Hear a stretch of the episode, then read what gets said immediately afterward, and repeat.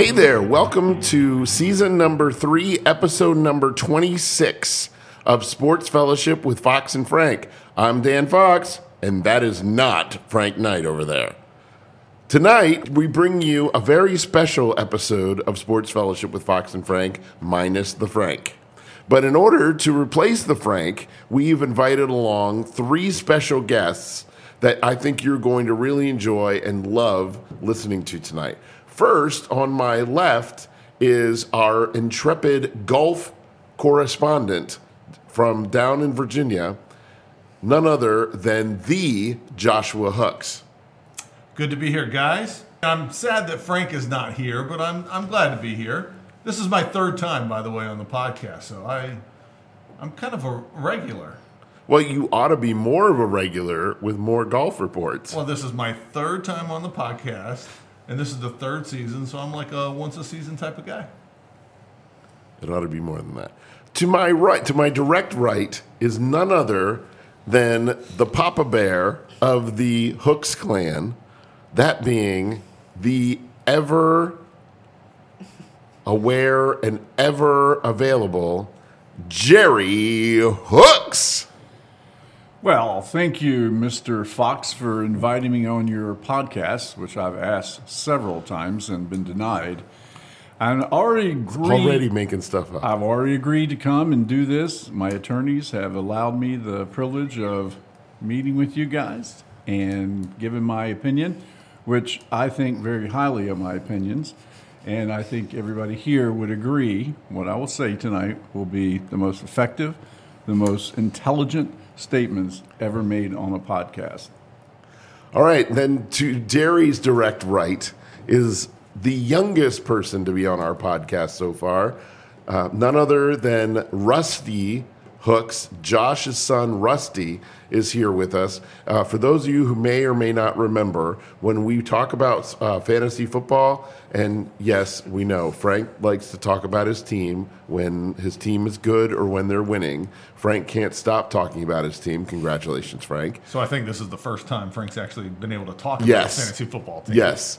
Um, we have referred in a somewhat negative way to Rusty and his trade offers and the way he likes to try to play me like a violin to get him to try to, to trade with him uh, because he, he'll give me the sad puppy dog and tell me how he needs my help and all this stuff. And then when I trade with him, then he he turns around and like laughs in my face when I do uh, fall for his his puppy dog and actually uh, feel sorry for him. And then I trade with him, and then he turns around and laughs in my face. Yeah, um, thanks for that amazing introduction. It seemed like you guys had introductions planned, and I really was not ready for this. Just gonna wing it today, and um, thanks for Mac Jones this year to fill in for my quarterback. I guess you're welcome. Anyway, so a little roadmap for where we're going tonight, because I know that you're all so waiting with bated breath. We are going to have an in depth discussion about the ACC conference tournament uh, in basketball this year and what happened in the ACC um, and how that all worked out. Rusty is going to give us an update on what's happening in the SEC and what's happened so far in the SEC tournament. And, and this is their postseason championship for the conference. And then we're going to take a little glimpse and we're going to talk about some teams that we think are going to be dangerous in the field of 68 coming up, which should begin next weekend, next Thursday. Here we're recording this on Saturday night, uh, March 12th, and next Thursday should be the tip off of the NCAA uh, tournament. Well, technically, it'll be Tuesday and Wednesday will be the technical tip off, but the actual 64 teams start playing on Thursday, Thursday afternoon.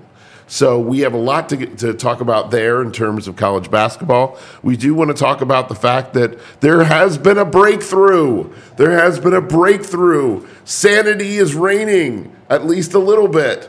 Baseball is going to happen. So Josh is going to give us a preview of his Washington Nationals and what he can look forward to with the Washington Nationals this year in the summer of 2022 and what they're going to do and how exciting that is. Then we're going to talk about about football, the NFL, and we're going to talk about what's going on there. And there's been some trades and some moves made here recently, and we're going to talk about what they were and then how they're going to impact the league. Josh has a special segment for us. Uh, on the NFL, and I want to get Josh and Jerry's perspective specifically about the big move that the Washington Commandos uh, made. That would be Commanders. Oh, did I say that wrong? Yes, you did. I'm sorry. HTTR. you need to go back Um, to there is no. R. That team doesn't exist. HTTC. Yes. Hail to, the, Commandos. commanders. The commies. Yeah. So That would be Commanders. the Washington commies. So anyway, then I'd like to get their opinion on what the, the with their team they project to look like. Hopefully they'll be realistic and not just give us we're going to go 17 and 0 and we're going to win it all. We're going to win the Super Bowl. I'd like them to be somewhat That realistic. is realistic. Very realistic. Wow. Really, no excuses to go anything under 17 and oh. 0. And then, believe it or not, audience, Josh is going to give us a golf update. We're going to hear about golf and more than just the scenery. Exciting. I'm ready. And then we also do have a uh, we do have a report on the state of soccer. We have a soccer report coming our way. First, I want to ask. We're going to break into college basketball right now, and Jerry, I want to ask: Could you, in a in a, a, a short, give me a short summary, uh, just a snapshot of UVA season, University of, Virginia, uh, the team in Charlottesville. Tell me about their season. Well, it's very difficult, Mr. Fox, when UVA national champions for two years in a row, and most of their team left. And obviously, it's a rebuilding season, and they quite could not gel this year. We think that UVA will, with their recruits, will be amazing next year, and I think that uh, a couple things didn't go their way, but they were right in it till the met North Carolina. UVA is a tough school to recruit to because they do have very high academic standards. And they have a coach who has a system. And so it's really hard because they, they don't recruit the one and dones. They don't recruit the, the, the big name high school studs that are going to come for one year to the school and then move on to the NBA. They basically recruit three and four year players, and they have to be able to qualify academically and be able to hack it academically at UVA in order to be able to get on the floor. Um, I have a lot of respect for their coach and the system he's won pretty consistently, but it's one of those things that they, they don't seem to be able to win year after year after year. They usually win for a couple years and then they take a step backward for a couple years and then they get back. It's almost like they need to rebuild a little and then they uh, come back. Is that a fair assessment? Yes, I would agree with that. Well, I, I can say as a as a not a fan of UVA like you are, Dad, that Tony Bennett's style of coaching is boring. And I think the, the true superstar that wants to in college basketball is not going to select UVA because of how unimaginative and uncreative the offense is. He's a defensive coach and he coaches defense really well. They always have a good defensive team, but UVA always struggles offensively, and it's because of the fact that the, the true superstar, the one and done players that, that you're talking about, just don't want to go there because of the the offense and the way that they slow everything up and they wait till the end of the shot clock to take a shot. It's just one, it's boring to watch, but two, it's uh, they're just just hard to recruit that. So I, I would like to interject a thought here, Mr. Hooks. Um, was the national championship two years in a row? Was that boring? I'm not exactly sure why you say two years in a row. They won one time Because they didn't have a they didn't- tournament. They didn't They have did a tournament they the were- next year. Well, I don't Absolutely see- I don't If see how that- your- If you knew your basketball, you would know they're national champions two years in a row. I mean, they won a national championship and then. And they, they didn't have a a national national. They championship weren't, the declared, they weren't declared the national championship. the next year. Absolutely. Check your history. Do you consider 13 points and a half? Yeah, there was one half this we're year. There was one half this year. They scored 13 total points. we were saying that we did have some issues this year. That was Yeah, scoring the Mike- basketball. That's a big issue. My, my question, That's kind of gentlemen. the point of the game. My question, gentlemen, do you think UVA is pretty much a lock to make the uh, NCAA tournament? Absolutely No. not. They are not in the tournament. ACC's down in general this year. Um, most ACC teams, I, I don't think they're going to have like most years where they, Uh, what do they normally get? Like eight teams in the in the big dance. I, I don't think that's going to happen this year. They'll year. only have six. Yeah, they've gone down. So, So would you say far. they're on the bubble or they're definitely out? Out. They're I would out. say UVA is out. 200% out. You can only have 100%. No, they're 200% out. No, you can only have 100%. Okay, so snapshot on the ACC in, as a basketball conference.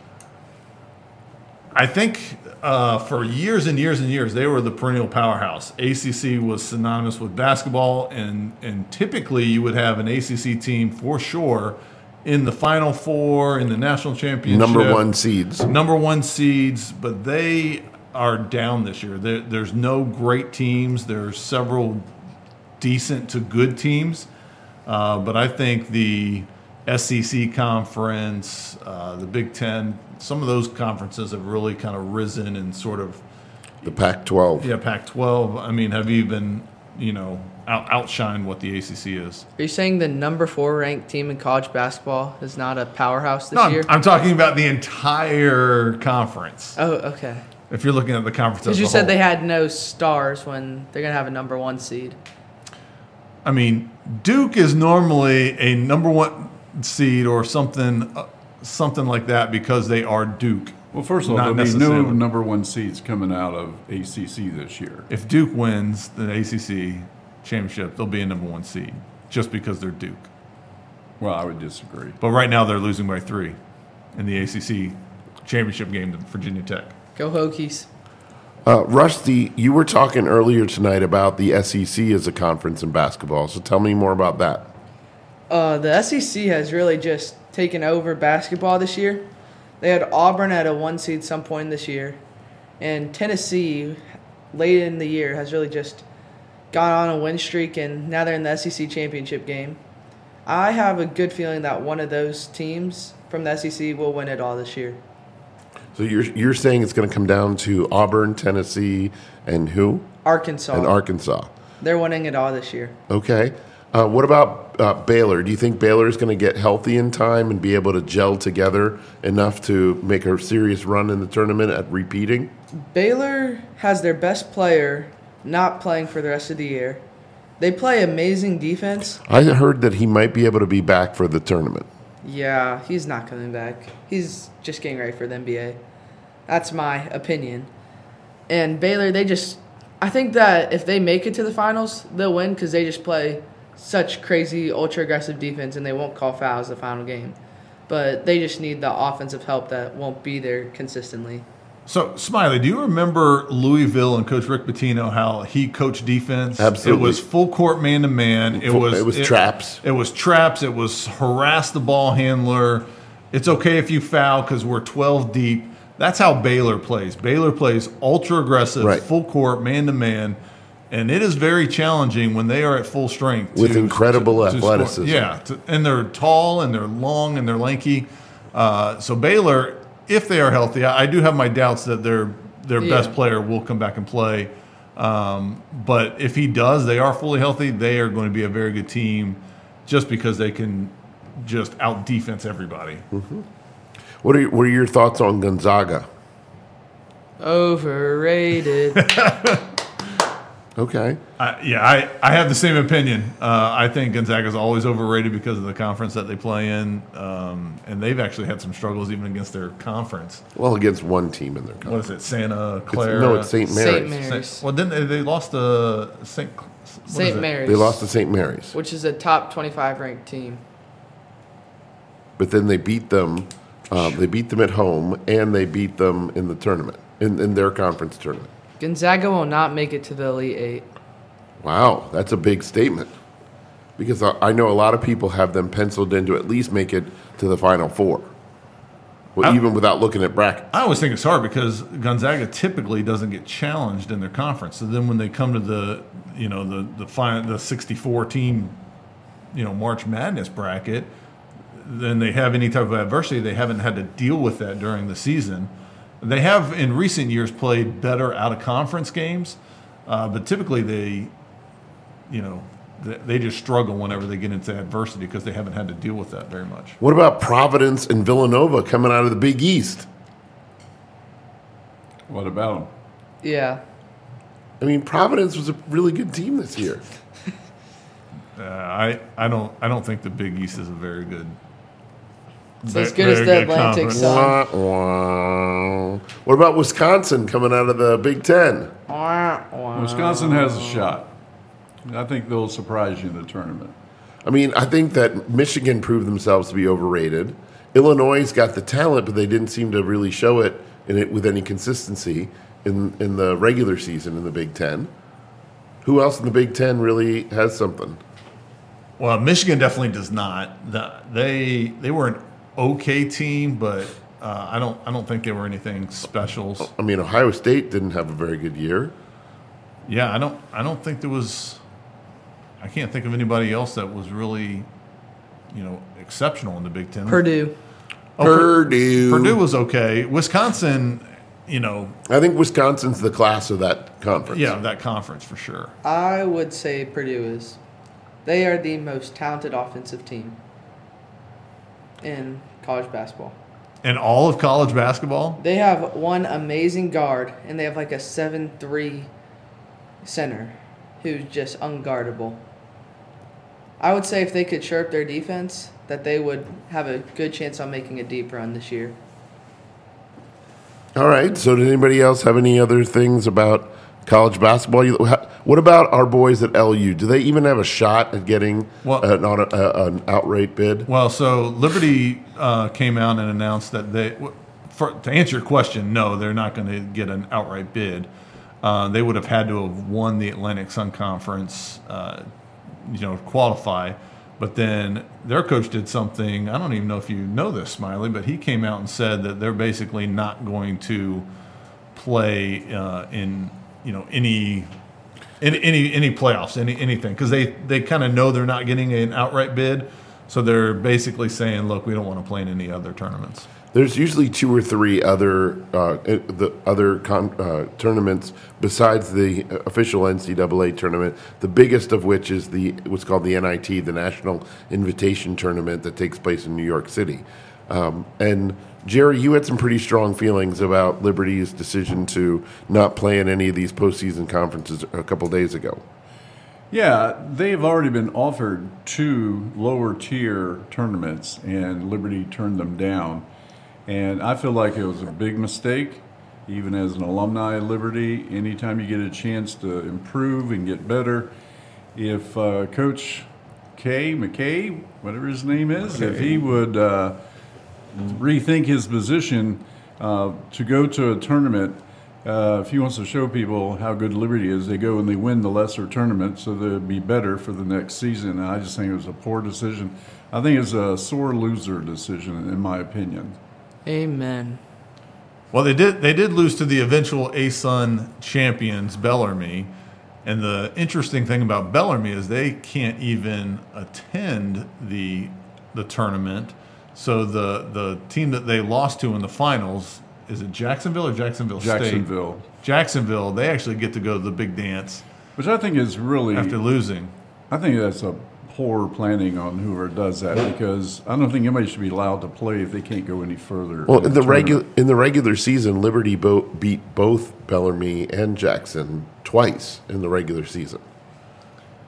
Yes, Li- Liberty University. Um, they they struggled with depending on one guy for offense too much. Darius McGhee, I think he ended up being the leading scorer in all of NCAA basketball, Division One basketball, for the regular season, and he's an exceptional player.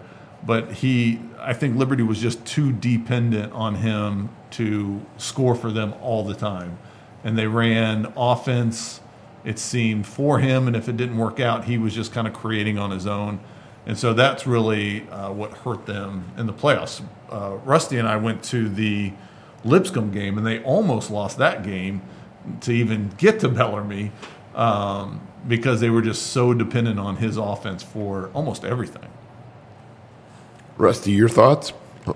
LU basketball? Uh, they just took way too many threes, and if they missed a, if they weren't on that one night, they were an automatic loss. Darius McGhee, amazing talent. He's five nine though. They put a tall, athletic defender on him. He's got nothing. So Well, the interesting thing in the Lipscomb game, we went to the Lipscomb game, and the first half they were probably two for 18 from the three point range. They were a bigger team than Lipscomb except for one guy, but the one guy got in the foul trouble. When he was out, they were the bigger team. They should have gone inside over and over and over again, and they just kept jacking up threes and they were missing them.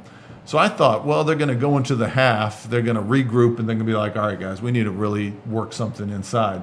They came out, the first two possessions of the second half were plays ran to shoot threes, and they missed them both. And I thought, well, if that's the strategy that Liberty's going with, they're if they're off shooting, they're going to lose, you know, some of these games, and then they end up losing to Bellarmine when they, I think they had what an eight to ten point lead at one time in the game. Just to, to, to wrap up college basketball at this point, remember the NCAA tournament starts Thursday. This podcast probably going to be up on Tuesday. we want to we want to let you know that we are having our second annual uh, NCAA tournament bracket challenge. Uh, I don't know why Rich Rich is shaking his head. How much is it going to be again?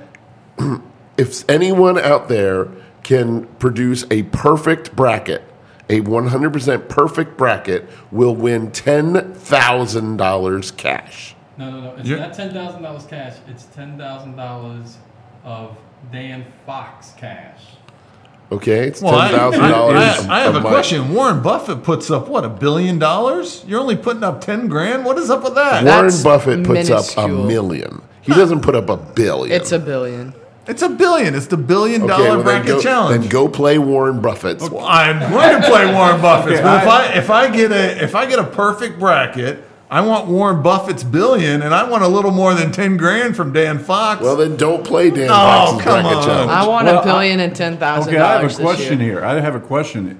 Is this funny money from Dan Fox or this real money? This This is is real, real money. cash. real money. Okay, straight so cash I'm, only. I'm, I'm down with that because he didn't say when you have to fill your bracket in. So I'm down. Well, again, you didn't listen to the entire commercial yet. So just dial that down. I have a question. what? If I don't get a perfect bracket, but I still have the best bracket that I send to you, what's the prize money there? Again, if you just let me finish the All commercial, right, all right. all these questions will be answered. Well, answered. why'd you let us comment on it before yeah, you yeah. You finished? said, oh, I, you got- I, inter- I interrupted. That was the problem. I interrupted. I wow. Kick him out. Okay, so the Sports Fellowship with Fox and Frank, the second annual NCAA Tournament Bracket Challenge. Your bracket, you, if you fill out a bracket, take a picture of your bracket with your smartphone, and then email your bracket to sportswithfoxandfrank at gmail.com. That's sports with Fox and Frank at gmail.com. So you take a, you fill out a bracket, take a picture of the bracket, or if you're if you're doing an online bracket, you can take a screenshot of it and email the screenshot, or you can just email it to us. Um, the same way you submit it, you can email you can email that to us too. Um, and email it to sportswithfoxandfrank at gmail.com. A perfect bracket gets $10,000 cash of Dan Fox's money. The brackets Only must ten thousand. I think I'll that's. do- I think that. I think it's going to be edited. Go ahead. the brackets must be submitted by by midnight on Wednesday, which is M- March uh, sixteenth. March sixteenth, Wednesday, by midnight, the brackets must be submitted in order to to qualify. If your bracket is not in, if you try to fill it out after the fact and submit it, it will be disqualified. Midnight, Wednesday, March 16th is the deadline to have your bracket in. the bracket w- that gets the most games right, Rusty, to answer your question, because I don't believe my, my $10,000 is really at that much risk. But just in case, I don't want to risk more than $10,000. Um, wins a $50 gift card of your choice. So whoever has whoever has the best bracket with the most correct selections wins a $50 gift card of your choice. So I'm getting ten thousand fifty dollars, ten thousand and five. One $50 billion, one billion from One- Warren Buffett. Okay. One billion, t- ten thousand and fifty dollars. All right.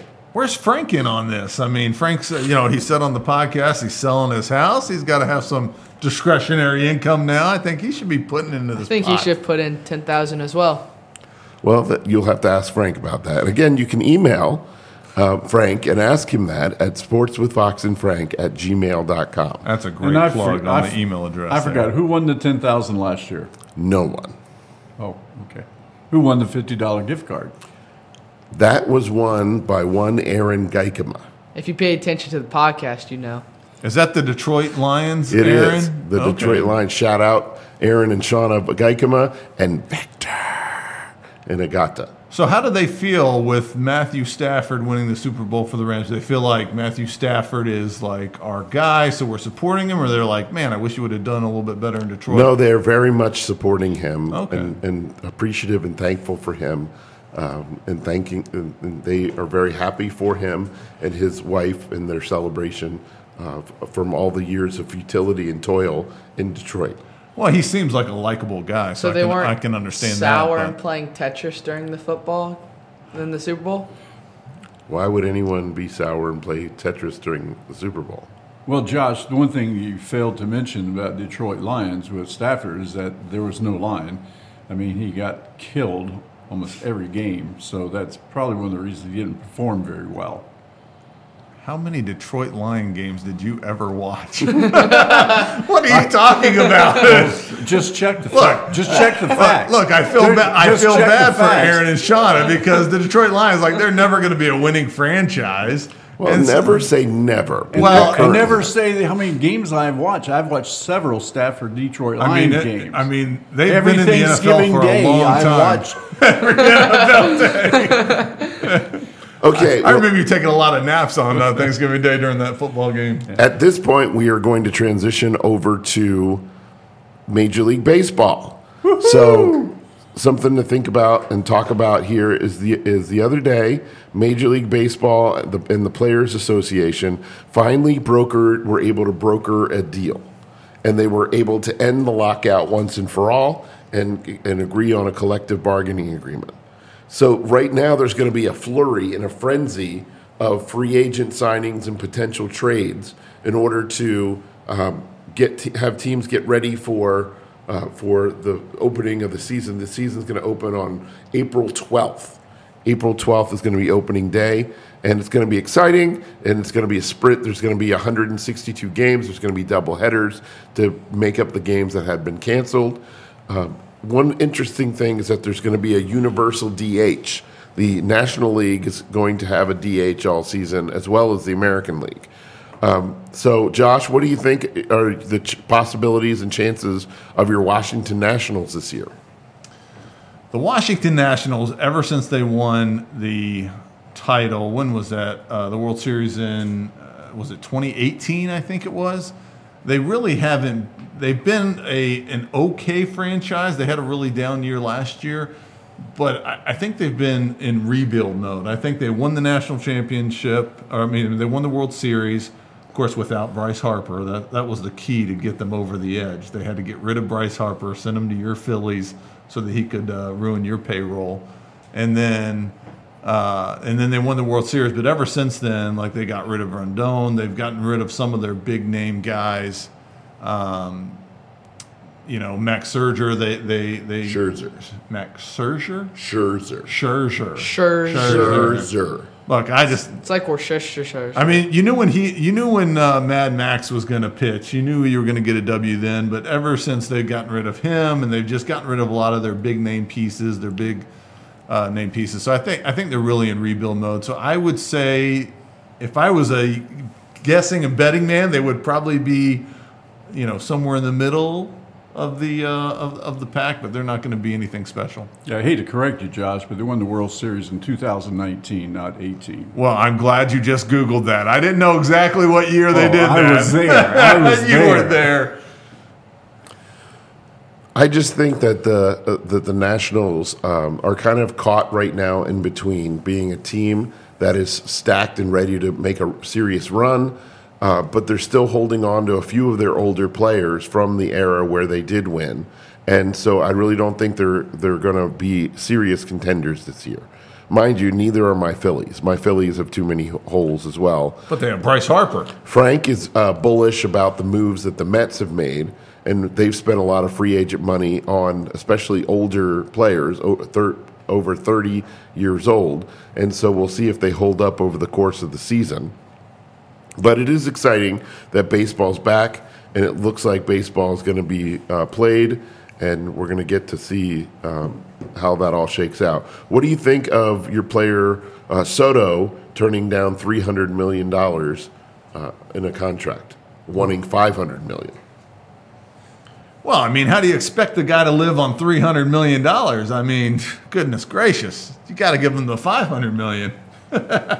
no, I, I uh, baseball contracts are just ridiculous. Uh, in my opinion, they go for so they have such huge lengths of contracts. Ten year, I think. Didn't Bryce Harper sign like a twelve 13. year, thirteen year deal? Like, there's no way he's going to have that many productive years uh, and at the salaries that these guys are requesting. It's it's in my opinion just ridiculous. I thought uh, the interesting uh, tactic that the Marlins took a couple years ago was to sign him early to a big contract to try to get the longevity out of him. I forget the guy's name that they signed. He ended up going to New York. Giancarlo Stanton. Yeah, Stanton. He he was kind of uh, you know, they tried to sign him early, knowing that he was going to be a big superstar, um, you know, hitter and everything. But I just think, uh, uh, you know, MLB those contracts are, are just ridiculous in length and money for for these guys. Jerry, do you have any strong opinions about your Nationals this year?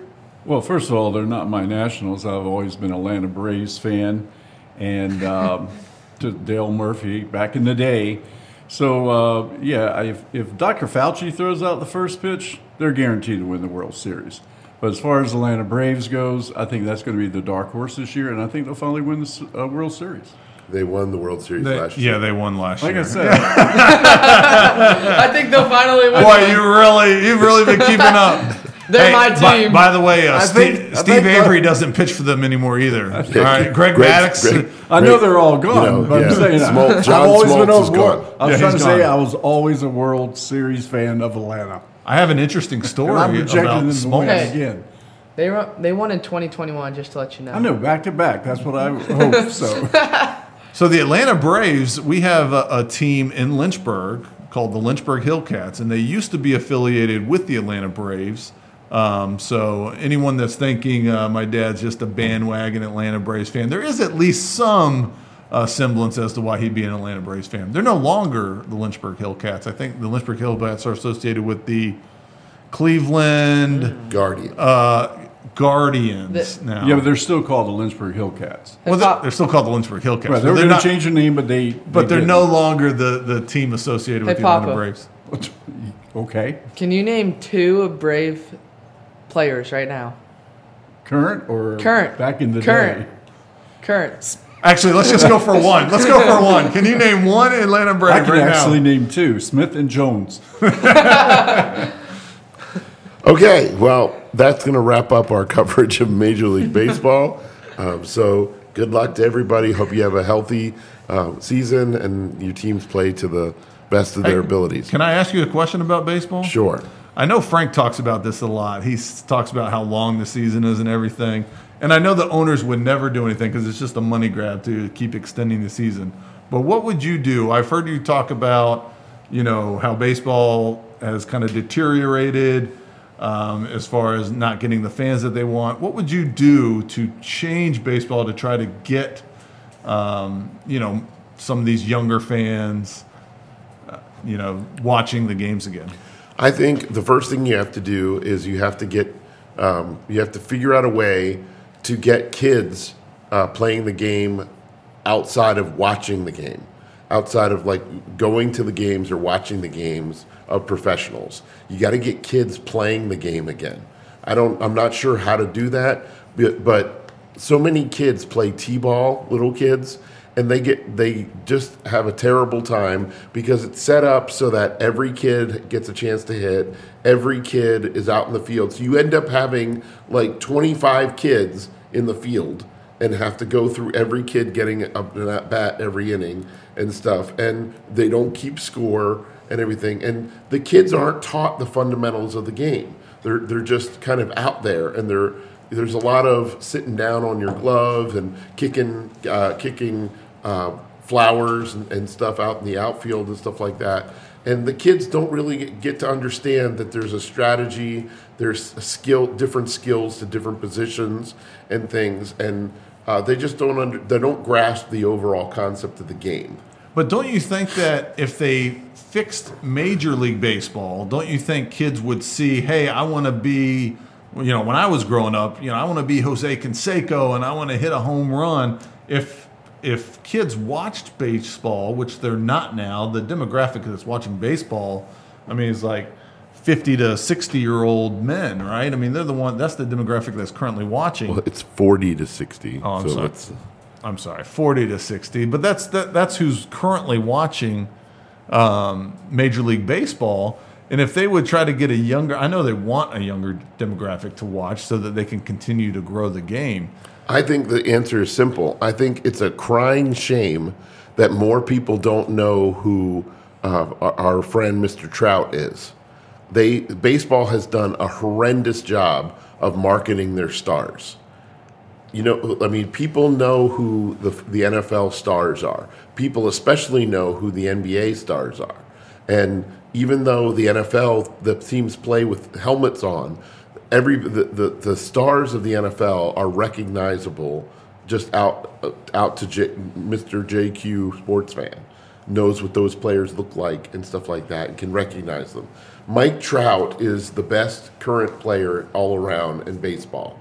And I think personally his only his only comp if he continues to play on the trajectory he's at is Willie Mays and that's a huge statement for me right there and but but the overwhelming majority of sports fans have no idea who Mike Trout is Mike Trout could walk down the street and almost no one would recognize him I doubt that Rusty could pick him out I think if I set up I I think if I set up He's about 6'3". He's pretty jacked. Uh, white, white or blonde hair? Yes, no, maybe so. he's got dark hair Ah, he's 6'3", though. He's But- definitely not 6'3. He's a, Yeah. he's a shorter guy. No. He's all of, out- all of my statement was if I set up 10 guys I don't think that uh, Rusty would be able to pick out I'll bet you a Mike- hundred Mike bucks Trout. I could. Anyway, the point I'm trying to make He is watches, that he watches a lot of Sports Center highlights. The- he's always in the top ten. The point I'm trying to make is that the average sports fan, especially younger sports fan, doesn't know who the stars of baseball are. And I think Major League Baseball has done a terrible job in trying to market their stars. And I think if people saw, I think the last stars that they really marketed was was Ken Griffey Jr. Well, they, they marketed a lot when they, uh, you know, the Mark McGwire, Right. Uh, Sammy Sammy, Sosa. Sosa. that whole thing. when- Barry Bonds. Yeah, Barry Bonds. That, they did a great job with them, um, marketing them and talking about their home run battles and everything else. Right, Ken Griffey Jr. had probably the sweetest swing I've ever seen. He had national television commercials and things like that. He was that. in movies. Right. People Yeah. knew, Like Rookie of the Year. Right. People knew who Ken Griffey Jr. was. But what I'm saying is that people don't know who so, who Soto is. People don't know who Mike Trout is. People don't know who a lot of the the frontline top shelf uh, pitchers are. Um, and to me, that's a crying shame. That's a that's a dereliction of duty from the commissioner's office and not getting these guys in the public eye. And I, I'm sorry, it's his job to market it, and I think kids will think the game is cool if they if there was a slick marketing campaign um, it- that introduced them and showed the guys the showed people these guys incredible talent and ability. I'd like to interject a thought here on my analysis of baseball and what you're trying to say here. The problem, I think, is 162 games of baseball versus uh, NFL, basketball. Basketball has quite a few games too. 82. 82. Uh, but I think just way too many games and season very too long for keep people's attention. And if you ever watched a baseball game from beginning to end, how boring is baseball? Well, I, There's yeah, I think that's more of the issue than 162 games because 162 games. I mean, you can just kind of pick and choose when you want to watch. right, but, But if the you're li- bored at length- 50, the if length- you're bored at 50 of the games of the 162, I mean, it doesn't matter how many you watch. It's boring. You're not going to finish the game. I think the length of the game is the problem, and I think they should not allow a batter to get out of the batter's box ever once you're in there. I think they should have a pitch clock on the pitcher so they pitch within a certain amount of time. We went to a one ball game, a Washington Nationals ball game. There was this pitcher, I don't know, I don't remember who it was, but he pitched so fast. Like he was just ready. Like he was, he got the pitch. He was ready to go. He didn't do a lot of, uh, you know, stretching and looking sets. and you know, yeah. It, was, sets again. It wasn't any of those like three sets waiting and, uh, you know, and you know he pitched fast, and that game went by quickly because he pitched so fast.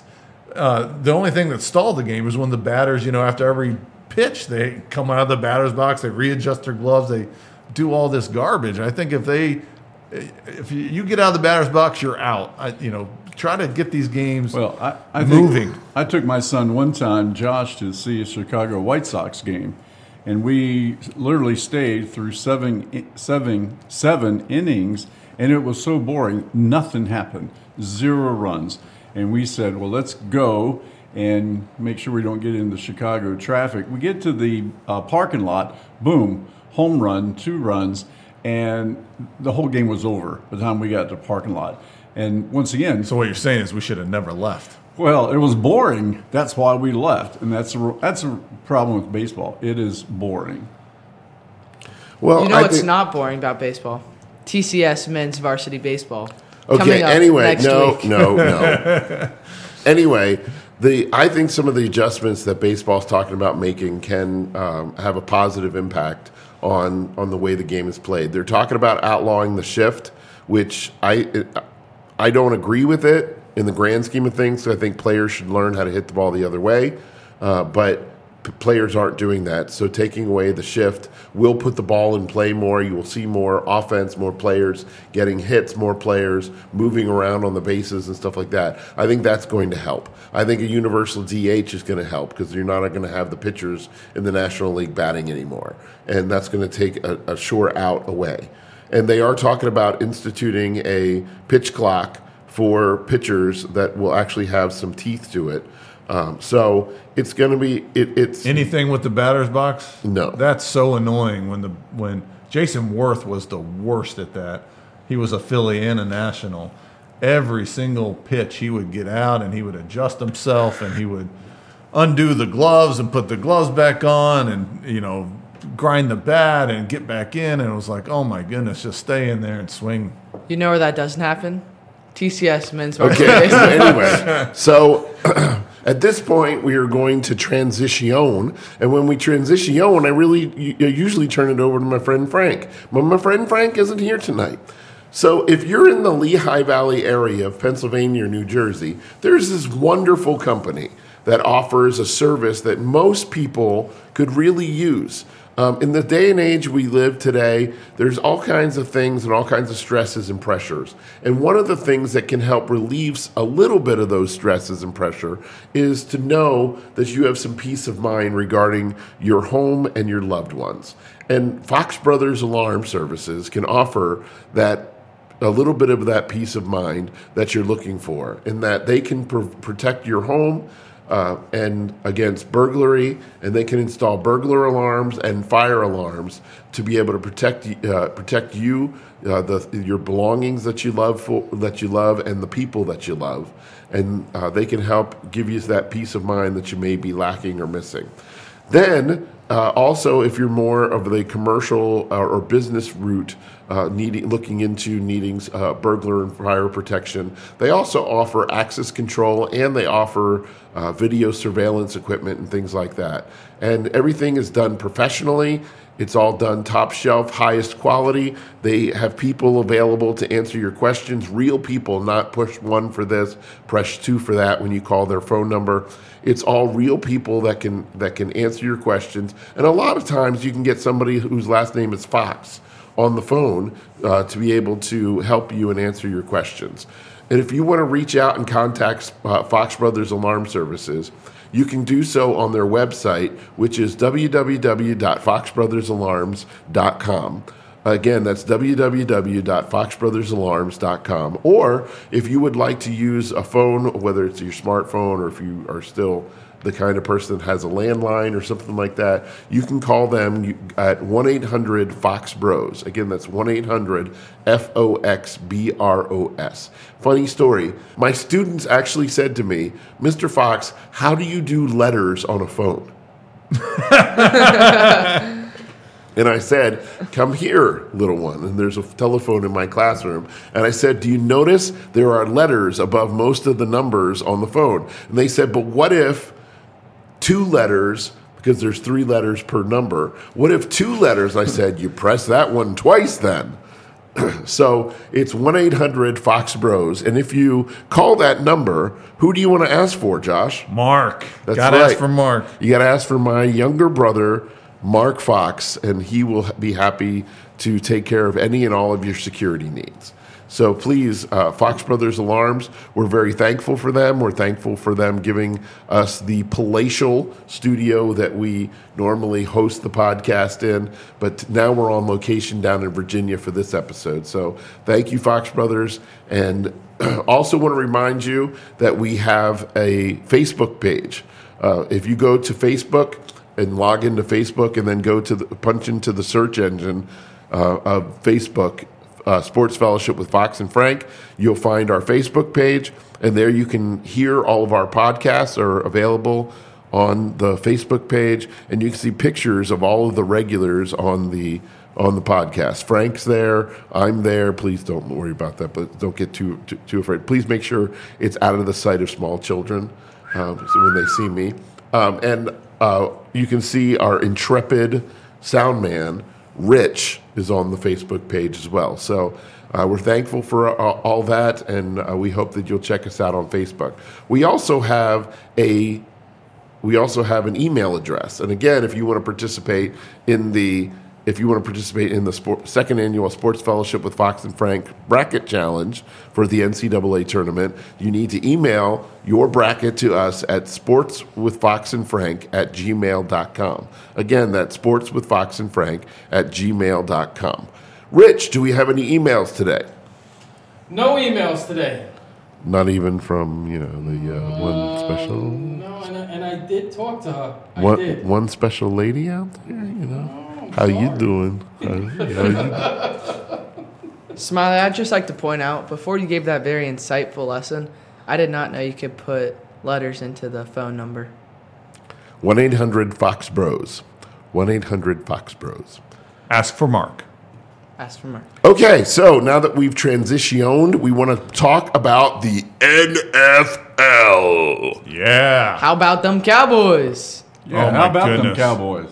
The first domino to fall and the frenzy of moves that took place this past week was Russell Wilson, Mr. Unlimited, being traded from the Seattle Seahawks to the Denver Broncos.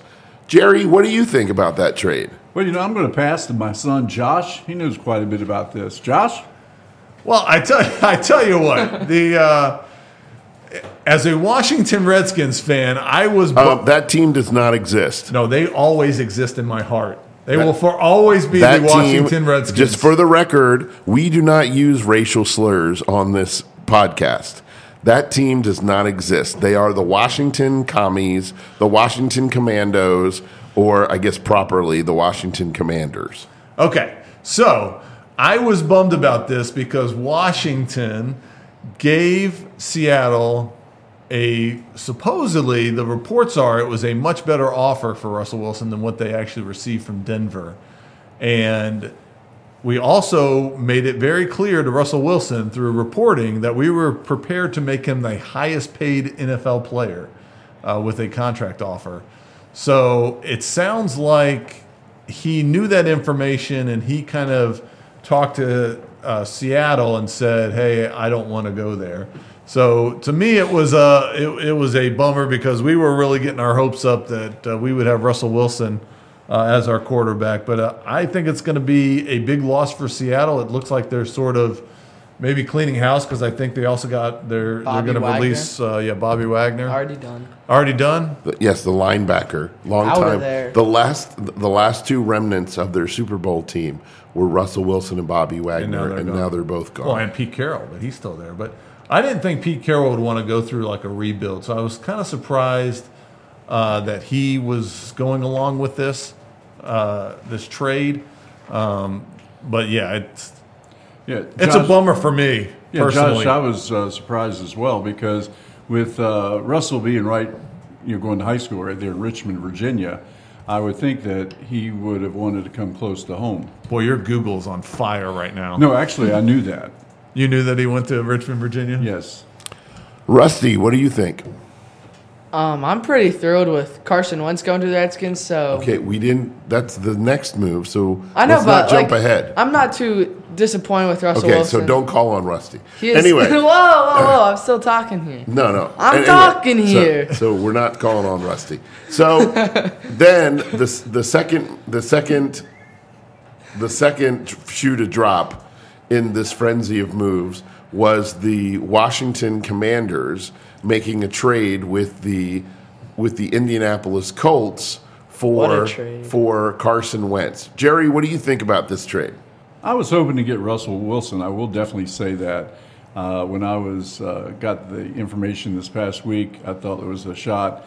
That would have been my first one, Russell Wilson, but I'm bummed, just like Josh is. As far as uh, the Carson Wentz. yeah Carson, I met, which I met today, very nice man. Okay, you didn't. Hey Dad, hey Dad, can you can you name two other people on the Washington Redskins team? Smith, Smith and Jones. Uh, but anyway, I, I think it'll be good. I watched him when he won the uh, Super Bowl, or his backup came in and won it for them. But uh, he seemed to be very good that year with the Eagles. Uh, I know he went to the, I believe, the Colts. that was four years ago. But I did watch it. I didn't say what okay, year. hey, congratulations. I, I did watch it, and I, and he got hurt and, and messed his knee up, and then his backup came in and won the Super Bowl. But also he went to the Colts, and obviously I heard from Smiley today he didn't do so well. I mean, he did In, good. in case you're wondering here, listeners, So, uh, Smiley is also Dan. Yes, Mr. Fox. Dan is Dan. Mr. Fox is Smiley. Right, it's the same person. Spoiler alert for the students. Yes. So anyway, I'm. I really think we're going to have a good year. Uh, I, I don't think we'll go 17 and 0. We will make the playoffs, and I believe that we'll win the uh, championship game. Well, you're really jumping the gun here. did, And- you, did you not listen to Smiley's order of events? When he, I thought we the were top of his talking- I thought we were talking about no, we're talking about Carson Wentz's move. Right, the move and what he's going to produce. Did, did you not want to know what he's going to produce and how it's, it's going to affect the Commandos? Josh, go ahead. What do you think about Carson Wentz? He thinks the same thing. Say, I I like this. So we didn't give up much for him, right? So we we we didn't have to give up that much. We were offering like a crazy amount. I, I think they were saying three first round picks and then some other things for Russell Wilson. So we, we didn't give up that much for Carson Wentz. He's much better than what we have currently on our roster. I think they're still going to try to draft somebody uh, more than likely. Um, but the quarterback position for the Washington, well, this year they were the Washington football team. The Washington football team this year was very, very below average. Uh, you know, we had a guy, Taylor Heinicke, that was starting for us. That I mean, he he was two years ago. Uh, you know, he was uh, not even in the NFL. Nobody even wanted him on a practice squad. So, and then Maybe he, he Kurt Warner story coming up here with Taylor Heinicke. well, considering uh, the Washington Commanders now uh, had a list of 48 quarterbacks they wanted over Ta Taylor Heinicke, uh, you know they they um, yeah. So, anyways, they they were not high on him. So, I like it. The Washington Commanders gave up a second round pick and a conditional second round pick that can turn into a first round pick in the event that Carson Wentz plays enough snaps. That that second, uh, sec- the 2023 second round pick can become a first round pick, and the um, Indianapolis Colts gave up a first round pick. Uh, it was a conditional two that became a one uh, because of the amount of snaps that Carson Wentz played for them went to the Eagles. So they may be recovering that first round pick, Washington. So then the third big shoe to drop. Whoa, whoa, whoa! I don't get to speak about Carson Wentz. No. Then the third big I, I have my stats though. I looked this up. the big the third big move to be made was that the Dallas Cowboys traded their number one receiver Mari Cooper from the Dallas Cowboys to the Cleveland Browns. So um, it doesn't seem like the Browns gave up very much. They gave up a fifth round pick, and then the team swapped six round picks uh, for for this uh, trade. Rusty, what's your take on this one? I would just like to say Carson Wentz. I didn't ask you about Carson Wentz. I have my I didn't ask you about Carson Wentz. His stats. I didn't ask you about Carson. This is the last time I'm stating this. Okay. Um, I have a no comment on Amari Cooper with the Dallas Cowboys. Again, he's not on the Dallas Cowboys. I have no comment there. Okay, Jerry, what are your, your thoughts on Carson Wentz? I mean, not Carson Wentz, but Amari Cooper. We're talking about Carson Wentz. Amari Cooper going to the Cleveland Browns. Dad, Amari Cooper is a wide receiver. He I'm going to pass to Josh. He knows a little bit more about this one than I do. I know only about the Redskins.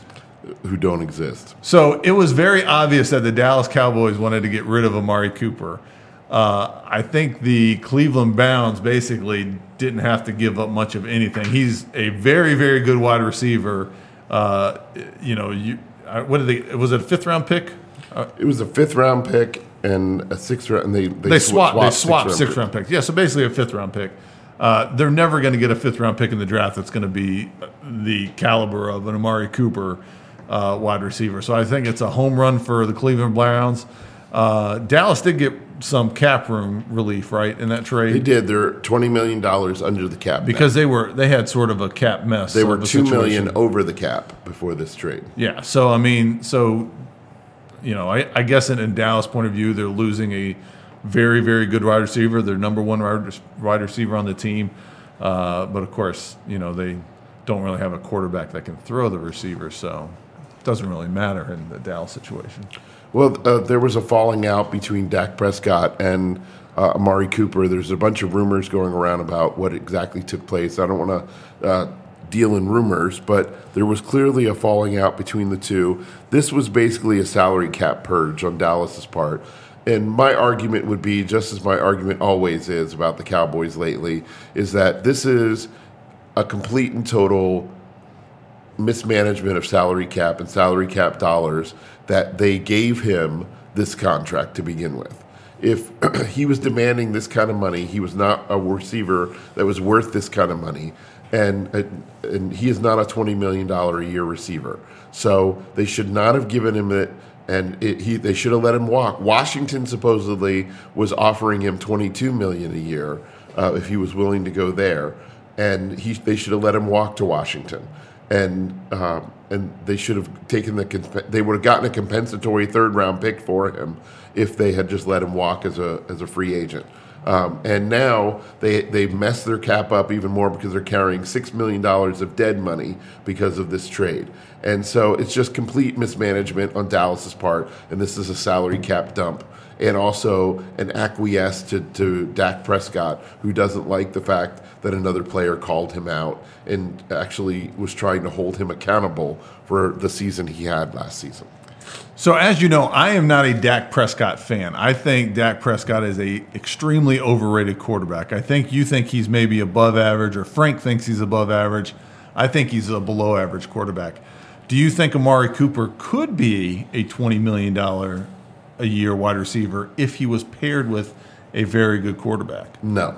I, I really don't. I don't think Baker is that quarterback either. No, no. I think I think that uh, Amari Cooper is a ten to fifteen million dollar a year quarter uh, wide receiver, especially at this point in his career, because he always seems to get sidelined with little nick injuries. He did have that big injury, what, two years ago? Right. Yeah, Yes. he had a big one in the offseason. Right. And so because of that, he, he in big spots the last 2 years for Dallas, he's been off the field when Dallas would need a big big spot, a big play from a receiver like on a, a critical third down or something like that. More often than not, he was on the sideline. And to me, if you're paying a guy 20 million dollars, he cannot be on the sideline when you need a play. Because I remember the last time I was on this podcast, you were talking about Amari Cooper, and I think your term was he's the best route running wide receiver in football. He is. Yeah, and a, and a great wide receiver. So I was I with his, Better than Michael Thomas? the best ability is availability. And when and if you're paying in a, in the salary cap league, if you're paying someone twenty million dollars, they have to play to the level of that contract. And I don't even I'm not even talking about overall stats. But if I have a critical third and seven, I need him on the field.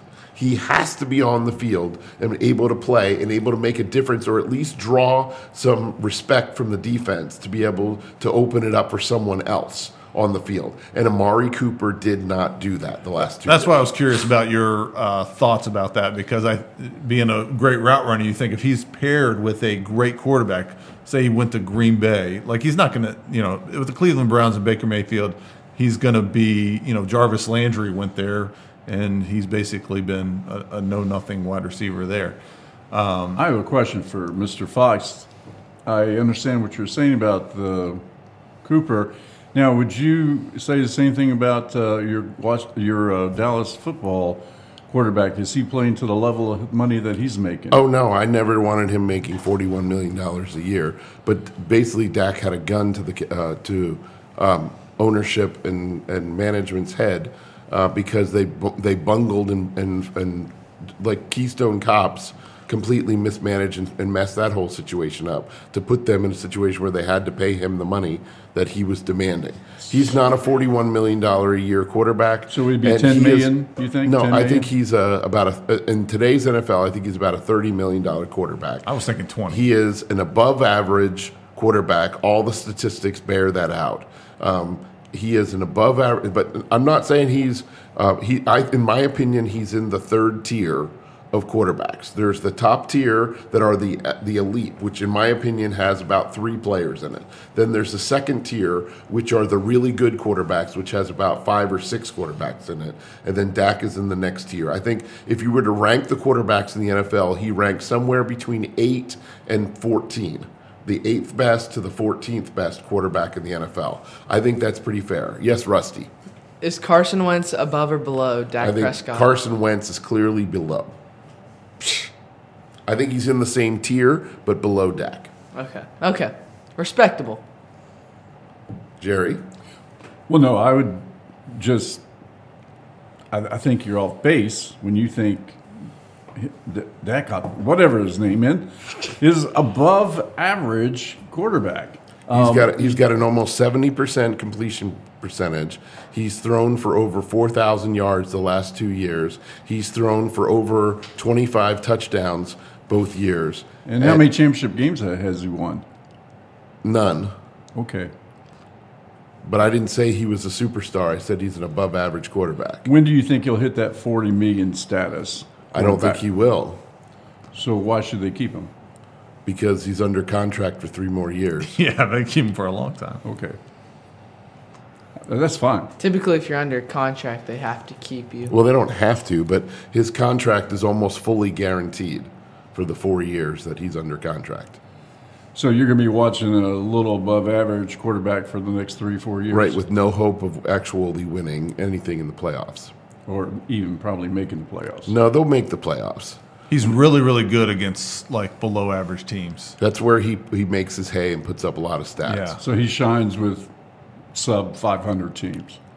Correct. Yes. Yes. Like, like, yeah. wh- When he plays good competition, he looks terrible.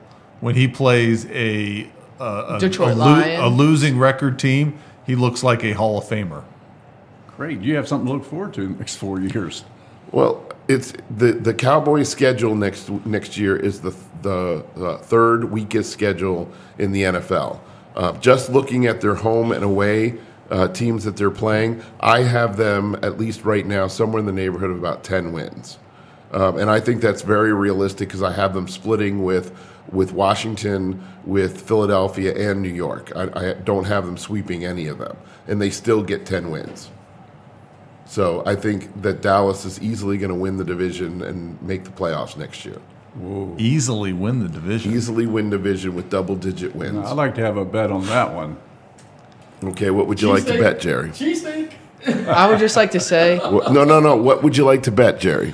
Well, first of all, Hold on, what's, what's the bet that they'll win the division? Because I Yeah, don't think they're going to win the the, division. I Redskins know are winning the division. I know they're not going to win the division. There's no way. Okay, Jerry, Red- what are the stakes? What are you putting up here? Well, I like my steaks medium, so uh, so what I'm saying, when you don't win the division, you have to come down here and make me dinner, and, and my steaks are medium. Okay, what do I get if I win? I'll come to Pennsylvania, and I'll make your steak medium. Done. Oh, Jerry they're and I are shaking, shaking hands. They're hands. shaking hands right now. Okay, so that de- that de- that uh, agreement is made. I need to get this contract signed and to my attorneys. You sure you don't want me to edit that out? Listen, first Look, of all, I, first, of, I- first of I all, think the I think the Washington. What, what? Command. Redskins. No, I can't say it. I can't do it. Commandos. I think I think the Washington Redskins have a very good shot of winning the division next year. Okay, before I was rudely cut off by somebody at this table, I that was me? no, it was not you. Rich. It was not Evan. It was not Rich. But Oh. here's the deal. I s- this, I'm this statement When right I here. rudely- Washington Ah, Commanders Fox. will win the division. Washington Commanders will make the playoffs. Washington, Well, I- Washington look, Commanders if- if- will win if your NFC first sta- championship game. If your first statement is correct, I know your second statement will be correct. There we go. If they win the division, they will definitely make the playoffs. and win the national, win the championship game. What Like the championship Super game? Bowl? The Like NFC championship the game, they NFC will go championship game? to the Super Bowl. After you win the division, you make the playoffs, you eventually go win the championship game. Hey, why don't we start with just winning the division? Okay. I, I would just like to say I just say, want my stakes medium. okay, They have a very good shot. The, the NFC East is a very, very subpar division, so that helps. right, and the Dallas Cowboys have a subpar Look, quarterback. The last, the Everybody last, the last that. two seasons, it was Washington that won the division, and it was Dallas that won the division. So I would just like to say, if Dallas has a weak schedule, I'm picking Dak Prescott because that's the only way I get a good fantasy football team.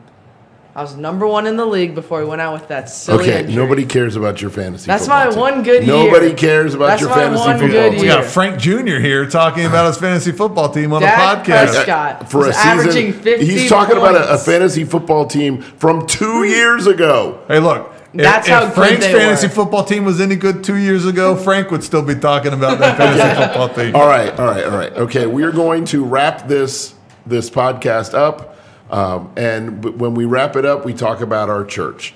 We our church is the First Baptist Church of Phillipsburg. We meet on Sunday mornings at ten o'clock at eight ten Red School Lane in Phillipsburg, right off of uh, Red School Lane and Belvidere Road, right between there. If you can find those, they're the kind of they're kind of very important uh, arteries in terms of roads through uh, through that area of Phillipsburg or Lopatcong Township, whatever you want to say there. So they're both easy to find roads, is what I'm trying to say. And so we meet at 810 Red School Lane at 10 o'clock in the morning. And uh, you can, we would love to see you in person. Uh, you'll be greeted very warmly. We're a very friendly church. We'd love to see you come on out and uh, meet us. Meet uh, Frank will be there for you, and I'll be there. By the time you hear this podcast, I'll be there the following Sunday. So everything will work out great.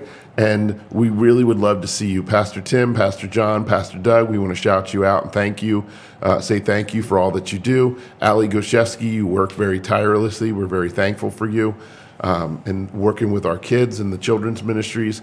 Uh, we also want to tell you about our church website. If you're not in the Lehigh Valley area and, and coming in person is not really an option for you, uh, we want to let you know that you can access all of our church services and lots of information about our church and all the activities and things we have for people of all ages on our website. The web address is www.fbc, as in First Baptist Church, uh, at www.fbcpburg, that's P B U R G, dot org, fbcpburg.org. And you can go on there and you can find out all that information. You can watch our services live or you can watch previous services. You can uh, watch the whole thing, audio and video, or you can just listen to the audio version of them, whichever you may choose. Um, there's all kinds of uh, previous sermons and services available there in the archives. But the thing we always try to point out every week is the communication card. You can fill out the communication card if you're somebody that's in any kind of need, or you need somebody to talk to, or, so, or you need something that you'd like us to pray for. Uh, we just fill out that communication card. You can leave your information. You can remain anonymous, and we will be happy to pray for whatever you need. We really want to be a blessing to you. That's the whole point of a church. We're not uh, just some sort of country club or or social club. We are here to try to make a difference for the Lord Jesus Christ in people's lives. So, if you need somebody to talk to, you need uh, to share a prayer request, or you're in need of some assistance or something, and you're the, within the Lehigh Valley area, we would love to talk to you and potentially try to help you in any way that we can. So please check us out either in person on Sunday mornings at 10 at 10 a.m. or at www.fbcpburg.org. So we want to thank Rich for pushing all the bright buttons and making us look and sound good. Hey, Smiley, can I say something about the church real quick? Just Sure. to finish this off? I can say I'm not in the Lehigh Valley area. I'm down in Virginia, but you're not going to find a more genuine person than Pastor Tim Pine. Uh, the church also has a Facebook page. Um, like I said, I, I'm not uh, in the area, but I do listen to uh, Pastor Tim Pine. Uh, he does a, a preview the, the night before his services. And then the church itself actually gets together on a Facebook Live uh, for prayer time. And I think that's really, really neat. Um, so just pl- another plug for the church, um, you know, from down here in Virginia. Uh, we love you, Pastor Tim Pine, and uh, you know that's that's what I'd like to say. We're very thankful for him and his, his tireless work uh, trying to be a blessing to people and lead people to uh, be mo- make more and better followers of Jesus. So thank you, Pastor Tim. so without any further ado, I want to thank uh, Rusty for coming and joining us in our silliness. Jerry, always thank you uh, for being part of this. My dear friend Josh, thank you uh, for being part of this and being a, a semi-regular part of this with your golf reports. So without any further ado, Frank always ends off by saying, May the love of Christ fill your hearts. And then I go, Football,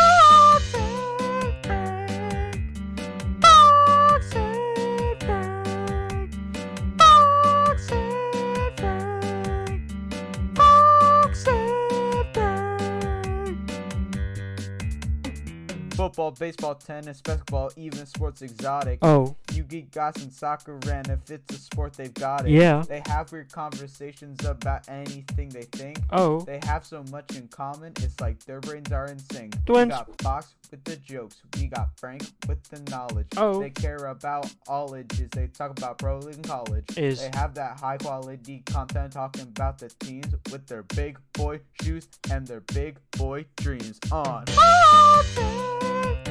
Yeah, you know who it is. Sports Fellowship. Number one. Follow Fox and Frank now.